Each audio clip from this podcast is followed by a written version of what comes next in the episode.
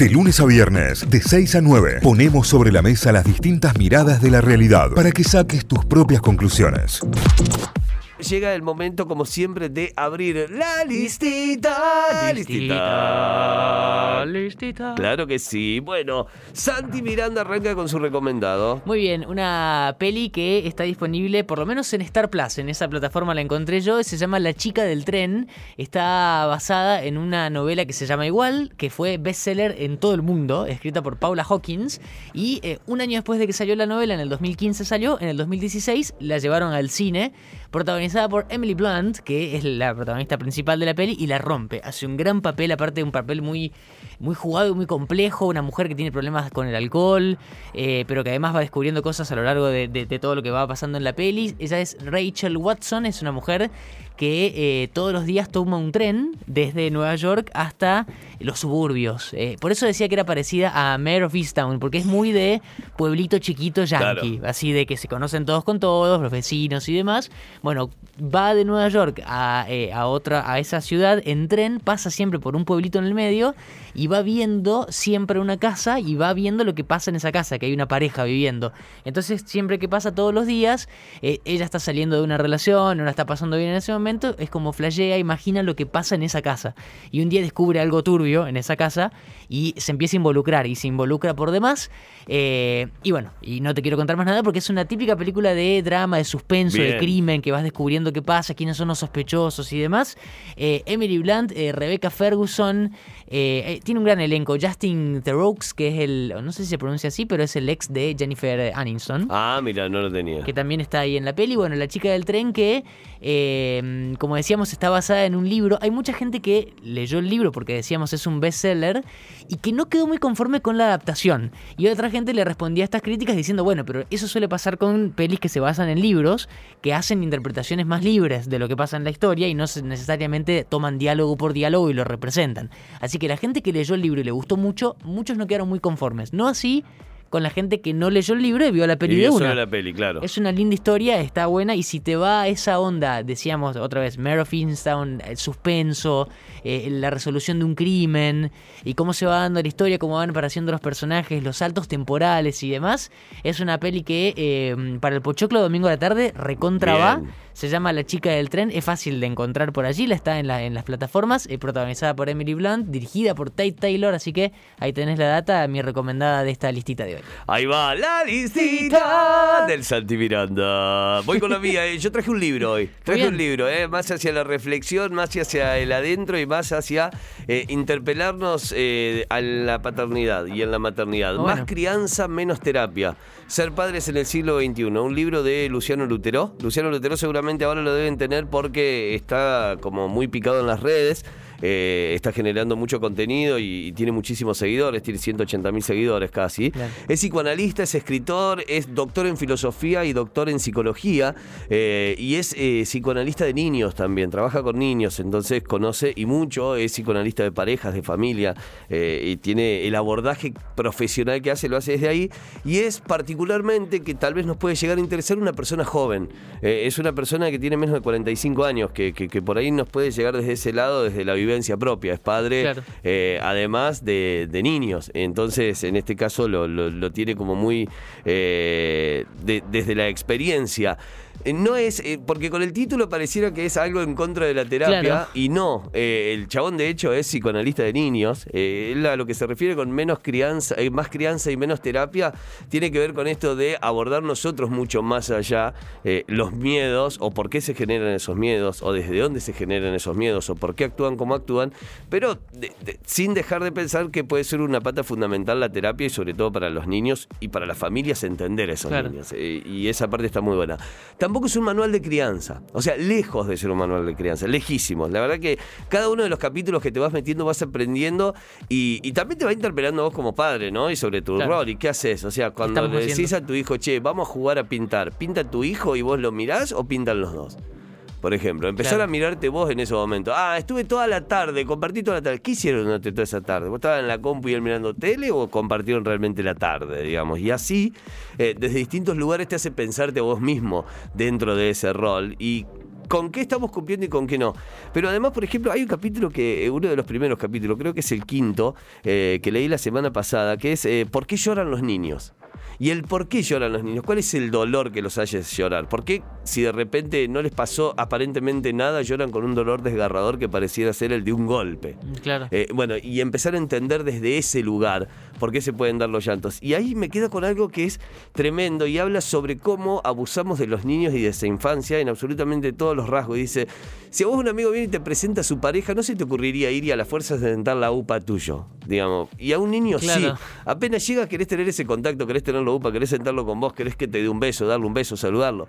Y no, es una persona absolutamente individual y que no se maneja de esa forma, por más que sea un niño. Claro. Digamos, y a partir de ahí también muchos miedos y frustraciones que van surgiendo. Me, me parece que está buenísimo para, a ver, y, y lo digo, no ni como una guía para ser padres, ni como eh, un manual, no, no. Como Repla- pa- replantear ciertas cuestiones. Claro, y empezar a entendernos nosotros también qué queremos, y los niños, y empezar a, a leer un poco más qué, qué- qué necesitan, qué quieren, Claro. y qué somos nosotros como, como, como padres en este caso, o dónde nos reconocemos. Un libro que está bueno, que no es un libro largo además, un libro que tiene menos de 280 páginas, que, que- se lee muy rápido, y que, pero que está bueno como un material de lectura eh, con bastante profundidad y reflexivo. Más crianza, menos terapia, ser padres en el siglo XXI. Luciano Lutero es el autor, es psicólogo, es eh, magíster en psicoanálisis, es doctor en filosofía, es doctor en psicología y es padre. ¿eh? Esa es la, la- la- una fundamental que va en todo esto. Es mi recomendado de la La listita listita. de día lunes. Vamos ahora sí el de la tita Constamaña. Tita, tu listita, por favor. Muy bien, qué grandes recomendaciones tuvimos hoy en esta listita de día lunes. Mucho para ver esta semana, mucho para sumar en esta semana. Así que viene muy bien. Yo me voy a meter con un tema que los que nos escuchan hace mucho tiempo sabrán que es un tema de mi, inter- de mi interés en particular. Eh, eh, eh, empezar a hablar de algunas cuestiones, es absolutamente necesario, y entre ellas está la menstruación. Eh, y, y el otro día, mm, la semana pasada más particularmente, eh, hubo un informe muy interesante en Telam que reportamos cuando repasábamos los títulos del día, que tenía que ver con el costo que tiene para una mujer la higiene eh, menstrual estar en condiciones de higiene menstrual. En Argentina se registra que son 5 mil pesos por mujer mantener una higiene digna menstrual. Esto incluye el papel higiénico, las toallitas, eh, los tampones, el método que use cada mujer para, para estas instancias. y, y demás, bueno, es, es un número muy alto y me parece que en algún punto no tenemos eh, conciencia o noción de alguna manera del privilegio que es acceder a la higiene menstrual. Eh, es un privilegio para el mundo, es un privilegio tener acceso a la higiene menstrual. Y, y en función de eso me acordé también que venía pateando para adelante un documental que además es ganador del Oscar. Fue ganador del Oscar eh, a mejor eh, documental eh, en su momento y lo tenía muy pendiente de ver, muy pendiente de ver. Está en Netflix y está en YouTube también completo. Le tenés que activar los subtítulos nada más. Y es muy interesante. Se llama Periodo Fin de la oración, así se llama en castellano, period. Eh, en inglés lo van a encontrar así. Tiene una gráfica muy bonita de mujeres empoderadas. Eh, así que si, si pueden, búsquenlo porque además es muy lindo a la vista. Tiene una fotografía increíble y va a venir a hablarnos un poco de la libertad que implica el avance, el empoderamiento que implica para una mujer acceder a la higiene menstrual. Está basado en la historia de, una historia, una especie de historia de superación, de logro, de un grupo de mujeres en la India. Eh, es una localidad muy chiquita, cerca de Nueva Delhi, en donde te empiezan a contar qué pasa con la menstruación en ese lugar. Es una población rural, con poco acceso a todo, a todo. Eh, de hecho, empiezan contándote eh, o sea, empiezan exponiendo qué piensa cada uno de la menstruación y hay gente, le van preguntándole a chicos, chicas, eh, si sabe lo que es la menstruación y hay mucho de mito todavía, hay mucho de religión, pero no hay una respuesta concreta sobre lo que significa menstruar para una mujer y lo que significa menstruar en una sociedad, básicamente. Es muy interesante las respuestas en, eso, en ese tema, en ese punto. Y también es muy interesante esto de... Eh, ¿qué, pasa con, con- el entorno cuando empezás a menstruar? Digamos, cuando cada mes llega la menstruación. Eh, en este caso particular, porque es una comunidad y tiene sus características, hablan de la tela. Y cuando hablan de la tela es que ante la, instancia de menstruación tienen que agarrar el primer trapo que ven para usar como una especie de toallita femenina y no mancharse. El tema es que, ¿qué pasa con eso? Digamos, esas telas normalmente no están higienizadas correctamente, son telas que se usaron para otra cosa eh, anteriormente o, o demás. Eh, entonces, muchas cuentan, por ejemplo, las que se animan, a que dejan el colegio por no poder ir con la tela. Eh, eh, así de extrema es la situación, porque no hay eh, dónde cambiártela, dónde no podés estar llevando un montón de tela si es que te viene mucho en el periodo y demás. Eh, es muy interesante ver la desigualdad que tiene el mundo respecto a la, menstruación, puesta, toda, eh, puesto todo el foco en esta comunidad de mujeres. Bueno, y la realidad es que lo que va a contar el documental no tiene que ver con las características de la menstruación en este lugar, por más que lo expone, para que vos te puedas pensar en ese lugar también, hacer espejo con estas mujeres, sino que hay un hombre que fabrica una, una máquina para eh, construir, fabricar toallas femeninas, toallas de higiene menstrual, que es una máquina construida en el mismísimo lugar que va a permitir una toalla muy óptima, digamos, en prestaciones, muy económica y además eh, biodegradable.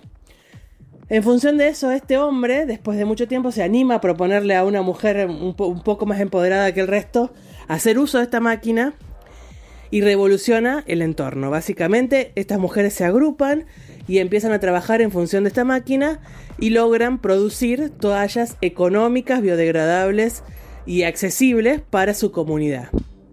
Eh, es muy interesante el proceso de mujeres trabajando por un lado, de mujeres que, que, que toman una iniciativa y cumplen un rol dentro de la sociedad, mujeres que estaban sometidas al patriarcado de la India, ¿no?